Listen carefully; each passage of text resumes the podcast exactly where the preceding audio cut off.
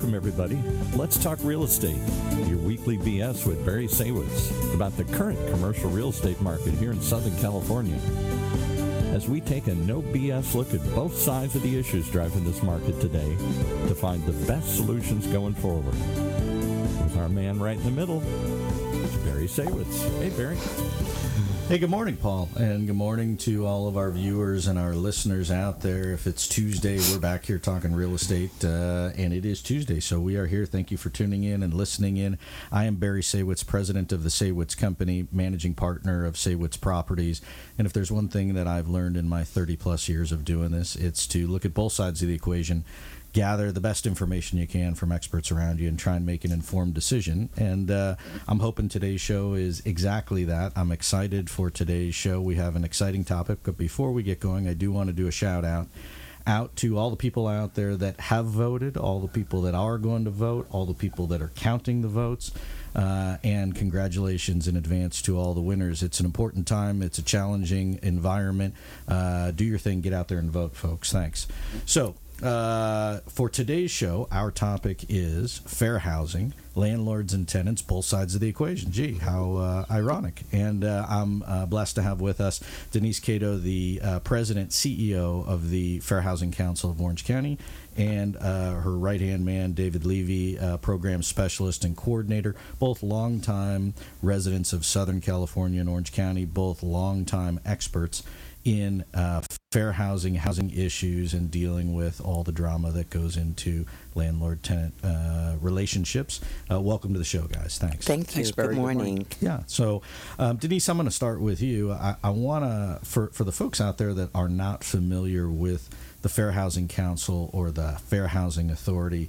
Um, explain to uh, everybody what exactly the Fair Housing Council is here in Orange County and then h- how that relates nationally to, to folks around the country. Uh, basically, we investigate housing discrimination complaints. We get funding f- through CDBG, Community Development Block Grants. Cities that pay us are basically funded to um, have an organization like ours represent them. And we have several contracts with HUD. We have a PEI grant that's for investigation of housing discrimination and an EOI grant, basically, that we use for education to educate the public of what fair housing is. Gotcha. And I mean, the average person, at least in, in my experience, they, uh, as soon as they feel they've been wrong, they raise their hand and say, "Hey, I'm calling fair housing." And uh, whether that is uh, the right path or the wrong path, I guess, is, it, it depends on once they talk to somebody on the other end of the stick. But the the general gist of the Fair Housing Council is it is, uh, from my perspective, correct me if I'm wrong, David, it, it's a dispute resolution entity. And it is a vehicle for people that feel as though they have been discriminated against to, to have a place to go to. Uh, yeah, I, w- I would say not only dispute resolution, perhaps, but d- dispute prevention, perhaps also. Yeah. Um, what we endeavor to do, both for what I would call housing consumers and housing providers, is to give them straight information about what are their rights and, and obligations. What does the law say? Uh, we, you know, try and keep it objective and. Uh, let people know uh, where they stand, and once we hear their information, get the facts, we can give them some guidance on what they can do next. Uh, that could be to resolve a dispute that already exists or to head one off. Sure, and, and avoid having to bog down the court system with either frivolous lawsuits or wasting time with an already strained court system. Yeah, the, uh, one of the advantages, well, one of the reasons Denise mentioned the, the local funding through the Community Development Block, Grant.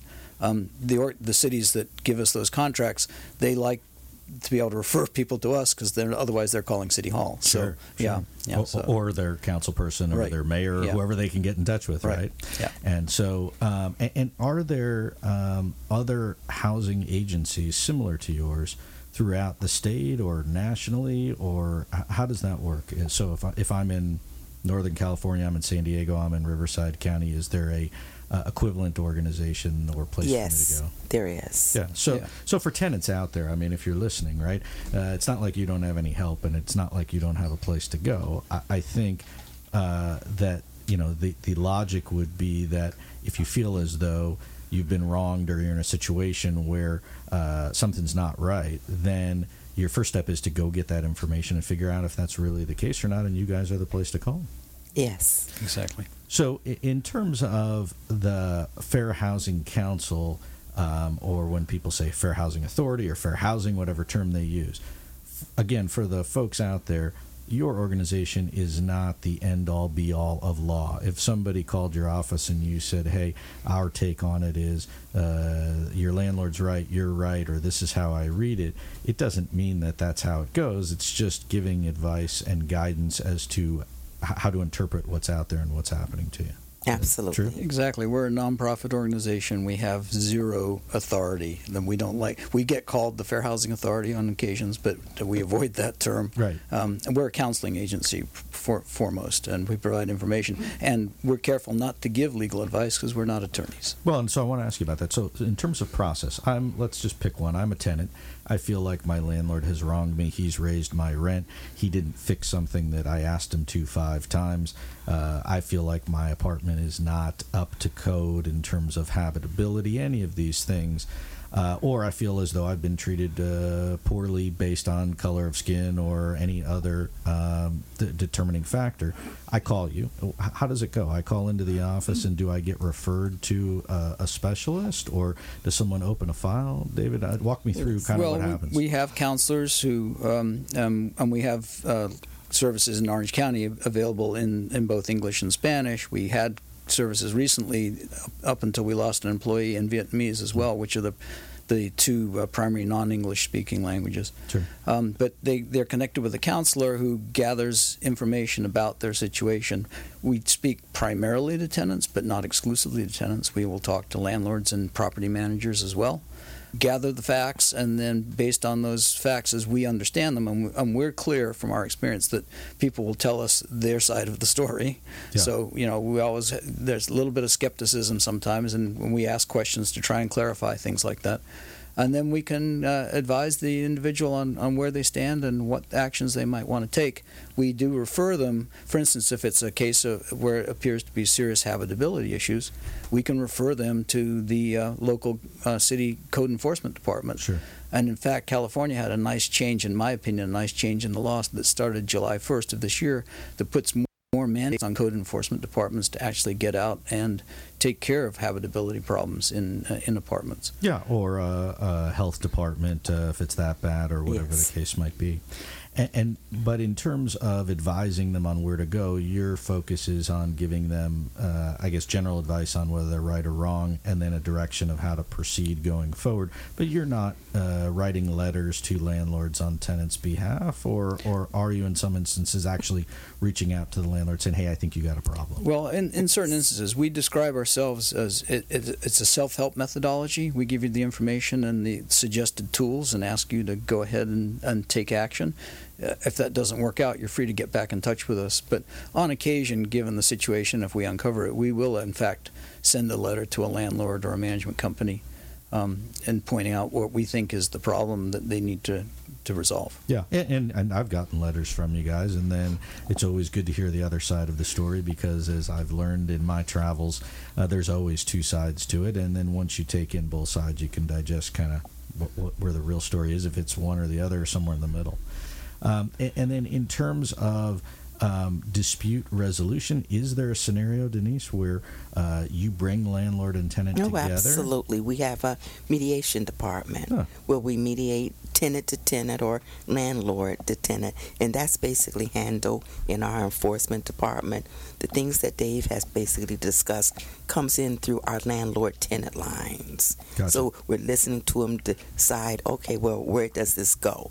If they mention anything that sounds discriminatory, then they're basically transferred to our enforcement department where people that are trained listen in more depth of what's basically going on. So do we have mediation? Yes, we would much rather mediate a situation than for it to go into litigation. Yeah. And that's where I come in. I work with AGLA, the Apartment Association of Greater Los Angeles, and Southern Cities Apartment Association. That's in Long Beach and Orange County Apartment Association, and go up as far as uh, Santa Barbara. So Yeah. I am constantly working with owners, letting them know if there's a problem, let us try to mediate it so it doesn't go further. Sure. And and in those scenarios, is it mostly landlord tenant issues, or do you get some tenant tenant issues where you got neighbors fighting or arguing, and then they feel as though they're discriminated against, and, and do they come to you for that kind of stuff? Yes. Uh, number one of the number one topics now would be, I guess, the LGBT community that um, we're getting a lot of calls from. Oh, interesting. Uh, now, and I would add that, um, and when there is a, a tenant-to-tenant possible discriminatory uh, animus going on, um, we do encounter, unfortunately, landlords who think, well, that's their problem and I can stay out of it. And actually, we, we need to make landlords aware that they, they don't necessarily get to stay out of it. There's yeah. um, a new new California fair housing regulations. California didn't have fair, regu- fair housing regulations until January of 2020. They finally brought around regulations and they're bringing in uh, additional regulations over time. And one of the ones they've addressed is harassment. And it makes clear that a landlord can have liability if they don't address tenant to tenant discriminatory behavior. And I can tell you from personal experience, certainly the, as the landlord you'd like to stay out of it if you could yeah uh, but other people's problems all of a sudden become your problems and then the issue is if it's not solved it now can grow into other tenants and neighbors and other things. And we, we've had it across the board from you know, one family smokes weed out on the patio, and the next door neighbor has little kids with asthma problems, and now that is my problem. To uh, somebody made a comment that somebody perceived as discriminatory, and now I feel uncomfortable and I can't go outside in the courtyard. And now what do you do, right? And, and so uh, it, it's uh, it's challenge. Uh, I guess I, I, don't have a better word for it other than it's a challenge, and you've got to navigate through it. And that that's why you know your organization's so helpful in, in trying to be able to focus people on a solution as opposed to yelling and screaming and arguing and threatening and all those other fun things. Um, so, in terms of COVID, I just want to back up for a second. What were the challenges during COVID? I guess number one, just on your side of getting your own folks to come into work and being able to, to deal with the challenges of working remotely and, and, and trying to deal with all that. But then also just the issue of the perception that from a tenant's perspective, hey, I don't really have to pay my rent. I can do whatever I want. It's COVID, and and the California rent relief and all those other things. Those are to, to me, there's a money aspect to sort of disputes, there's a social aspect to the dispute, and then there's the actual personalities of, of the people involved, is, is kind of how I break it down. On the financial side of things, uh, how did it work during COVID, and, and what were the challenges then? The challenges were basically explaining to individuals pay your rent. That's a necessity. That comes before anything else. Yeah. If you can't pay your rent, pay as much as you possibly can because that's not going to be waived where you don't have to ever pay it.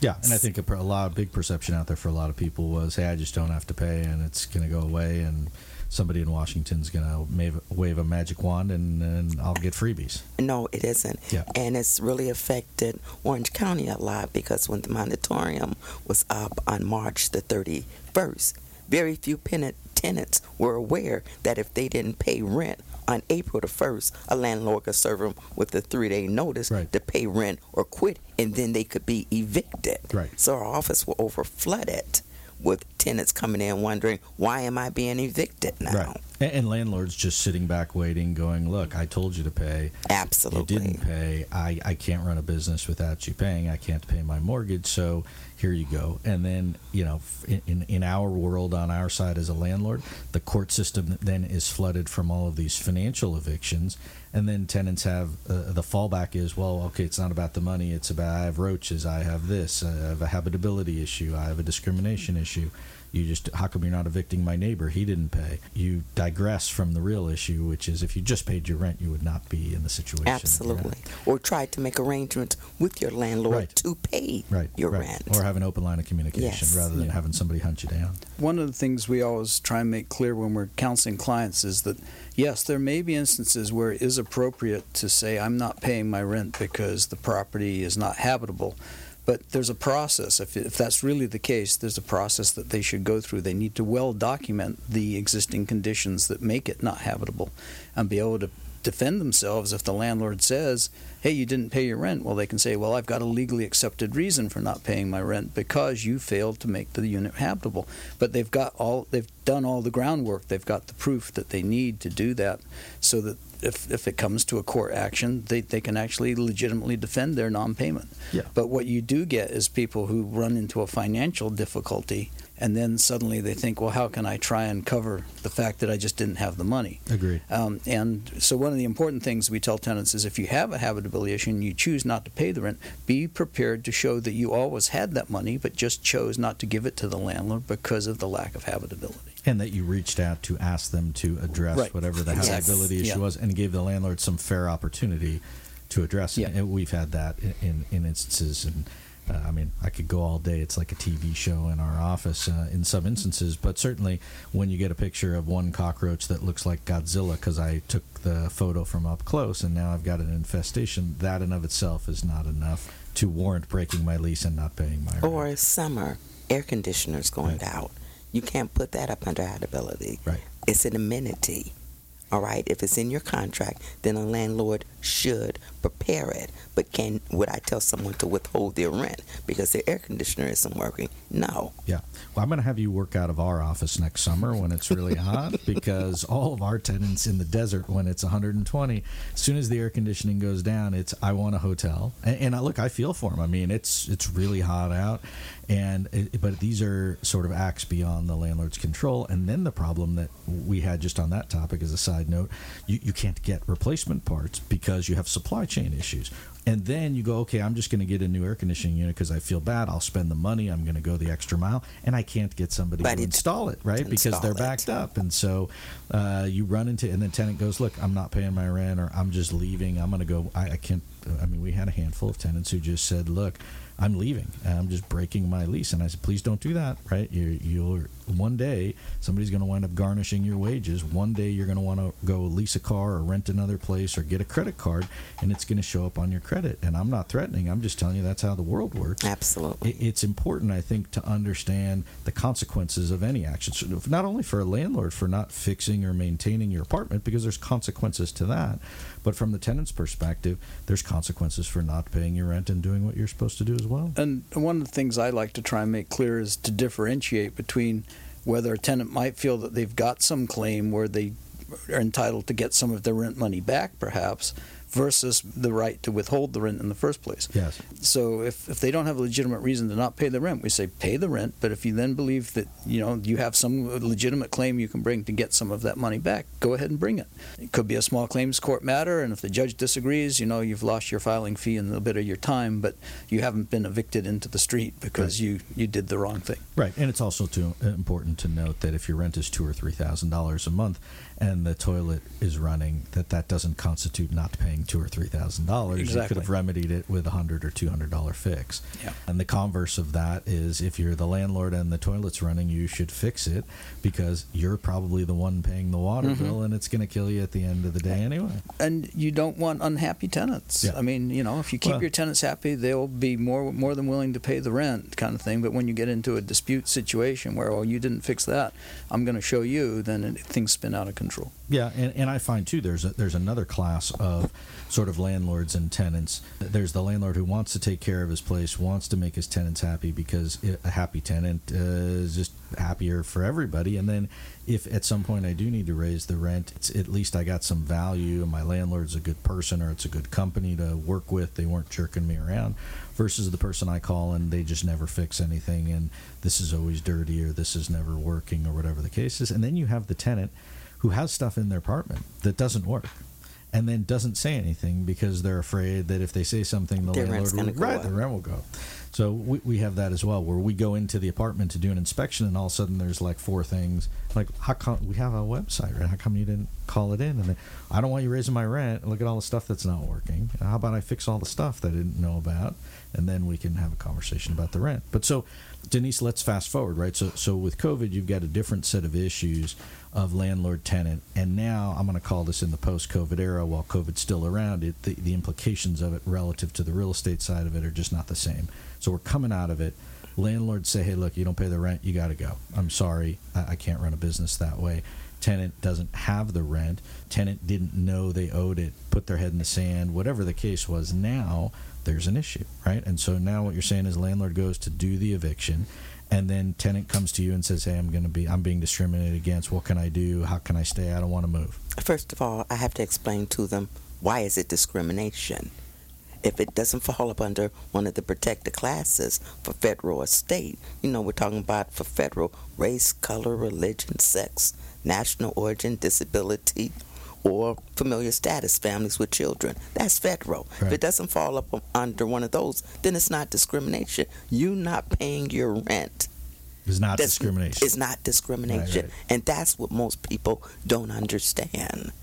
It's a landlord tenant issue. So, what we've been doing more than anything is trying to mediate for them to get more time. yeah.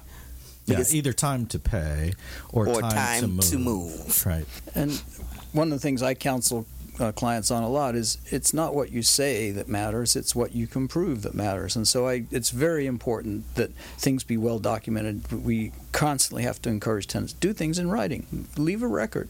You know, if you have a phone call conversation, the two people on that conversation can say different things about what was communicated. Sure. Whereas if it's written down, um, there's at least a clear record.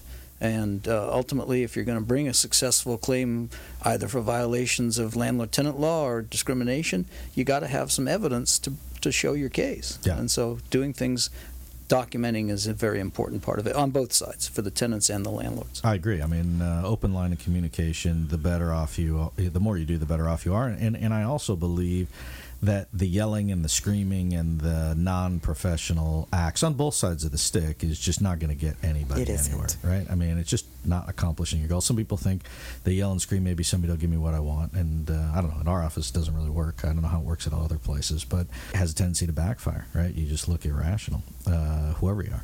So, in terms of today's world, people that are out there that didn't pay their rent, uh, or people that are out there that are trying to get out of their lease because they feel uncomfortable with a discrimination issue or with a neighbor or with a landlord.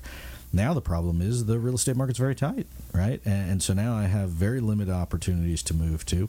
Chances are the place I'm going to move to is going to be more expensive than the place that I'm in. And while it might be a better fit or a different set of circumstances, I still have a challenge of looking elsewhere uh, to go to go do something different.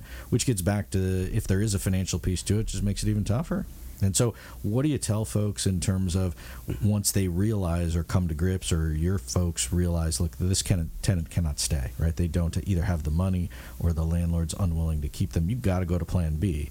What's the advice there for the tenant? Well, my thing is first we try to do everything to make sure they can stay. But if for some reason they can't, then they're going to have to try to find a place. But what I tell people more than anything, don't give those notices that you're going to vacate before you have a place because those landlords are running the places from up under you Yeah. and they don't have to allow you to stay there and it's not discrimination Yeah.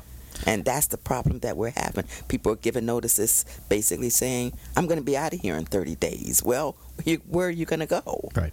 And the old days of if the market was soft or there was a for rent sign at the property next door, as a tenant, you could either make that threat or you could actually do it. Like we would have tenants and they'll be like, wait a minute, you moved across the street? How did, how did that happen? Like, uh, but today it's not so easy. And, uh, and then, if you have marks on your credit because you didn't pay some of your bills during COVID, now the new landlord looks at your credit even more tightly than they did before because they don't want to get in a situation where they're renting to someone who can't pay going forward and be back where they were before. And there's also just a, a cash flow issue. You need money to move into the new place, but your old landlord doesn't have to account for your security deposit until 21 days after you vacate. Yes. So you know you got to figure out how to bridge that. Um, so yeah, we, we try and make it clear to people. Don't just you know do something spur of the moment and then c- come to regret it. We give them all the details, and then that's their choice to make, obviously. But that's how we try and counsel the, the people who call us. Yeah, and, and what we tell our tenants is, look, we're coming to you early because we want to know if you want to stay, we want to know if you want to move, we want to know if you have the capacity to pay, or if you've had a change in circumstances. Because if it's going to be something other than well, whatever we're doing, right? We just need a plan, and then people go, well, it's too early. No, it's not too early. No, it's never too It's- It's not too early, right? And then if you're, I would just say, if you're a tenant, right? I believe that the rental market is going to continue to go up because the housing market is almost shut down because of higher interest rates. So almost no one is going to buy a house, which means that less people are moving around.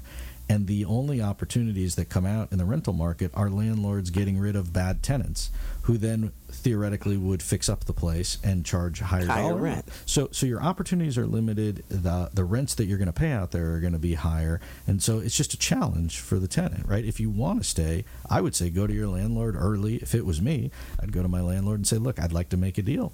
Or we have tenants that say, I'd like to do a two or a three year lease. Can I lock in the price? You know, some landlords will do it because that's security of longevity. Others say, no, I'll see where the world is in a year and we'll reevaluate. But either way, waiting to the end, I, I got to just say, bad strategy. I mean, you, David? Yeah, I mean, pe- people need to be thinking ahead and, and not getting themselves into a situation where now it's a, a desperation that they've got to they've got to act or be acted upon, one of the two. Uh, if a tenant has a, a, a short term problem, one of the things I suggest is, well, if you think you're going to be able to bring yourself current, uh, maybe there is a deal to be made because if the landlord does take you to court and does evict you, they don't get money from you; they get a judgment that they then have to try and chase. Uh, so there might be a way to, to work it out if it's a short-term problem. Obviously, if it's a, a long-term problem, you're just this is not an affordable place for you anymore. You've got to reconsider how you're going to do Right. your figure out your housing. Right. If you're in a um, two bedroom, you need a one bedroom. If you're living in one city, maybe you need to go to a different place. I mean, Yeah. that, those are that's a affordability issue at the end of the day. I mean, the other thing too is that in terms of new leases, right? So sometimes we'll have tenants that will come in, they will apply for a unit, and then they're denied. They're either denied because of their credit, they're denied because they don't have the right amount of income to justify paying the rent, and then the tenant says, "Hey, you discriminated against me because of X, Y, Z." Right, and and and that one is a tricky one for a landlord, and I'm sure you get some of those calls as well. Denise, how, how how do those go, and how do they differ from? It's a lot of calls that come in that I'm discriminated against because my source of income. Well, California is one of the states that cover source of income. You cannot deny a person that's on Social Security or unemployment or disability. A person might not qualify Right. for the unit because their income is not sufficient enough. But for you to say, I don't take people on a county, you can't do that. Right, right. Nor can you now say you don't take Section 8 Right. a person might not qualify because their voucher isn't significant enough for your unit. But for you to say, I'm not renting to people on Section 8, then you are discriminating. Yeah. Uh, from a landlord's perspective, it's hey, if you're supposed to make our rule is two or three times the income, and you're not there, then that would be the reason. And then people come back and say, hey, you know, That's their criteria, Right, that's- as long as they're doing across the board. Right. Or if you have really horrible credit and you've stiffed a whole bunch of other people, whether it's COVID related or goes back further than that, it's also a source of big uh, heartache for a landlord to uh, try and take a risk on somebody, which is why you don't want to stiff your landlord, right? And you certainly don't want it on your credit, right? Uh, it's better to work out a deal. Have some sort of a settlement agreement, which is what we tell our tenants. Look, I'd rather settle with you, sign a termination, and then you don't get sued and you don't owe me any money. And then when you go tell the new landlord, you just say, hey, look, uh, the lease was up, we terminated it, right? Better than my landlord was threatening to sue me and throw me out. Absolutely. So, yeah, I told you we'd go quick. We uh, are getting down to the wire. Uh, we could talk all day. Section 8's probably a whole nother uh, show or two, uh, I'm certain.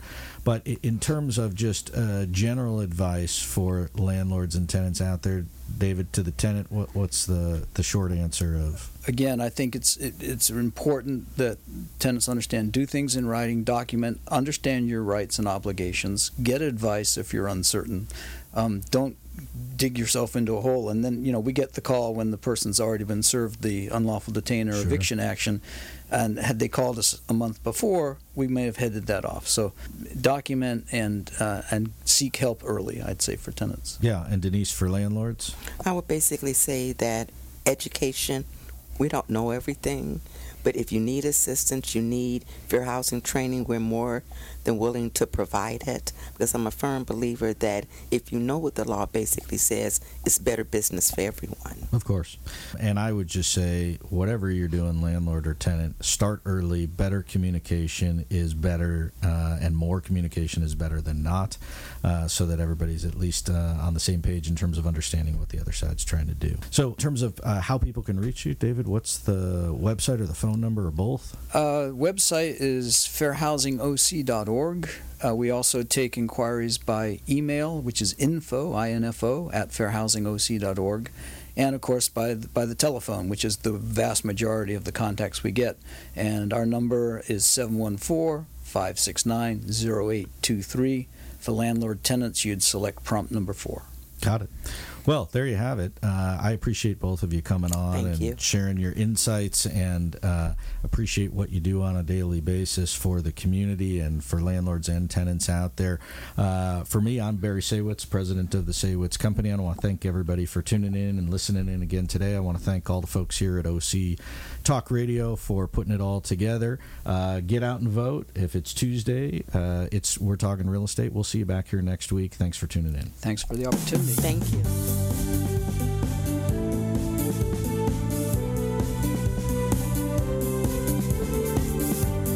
Well, there you have it. You've been listening to Let's Talk Real Estate, your weekly BS with Barry Saywitz about the current state of the real commercial real estate market right here in Southern California. On Orange County's only community radio station, OC Talk Radio, streaming live from our studio here at the University of California Irvine's Beall Applied Innovation Center.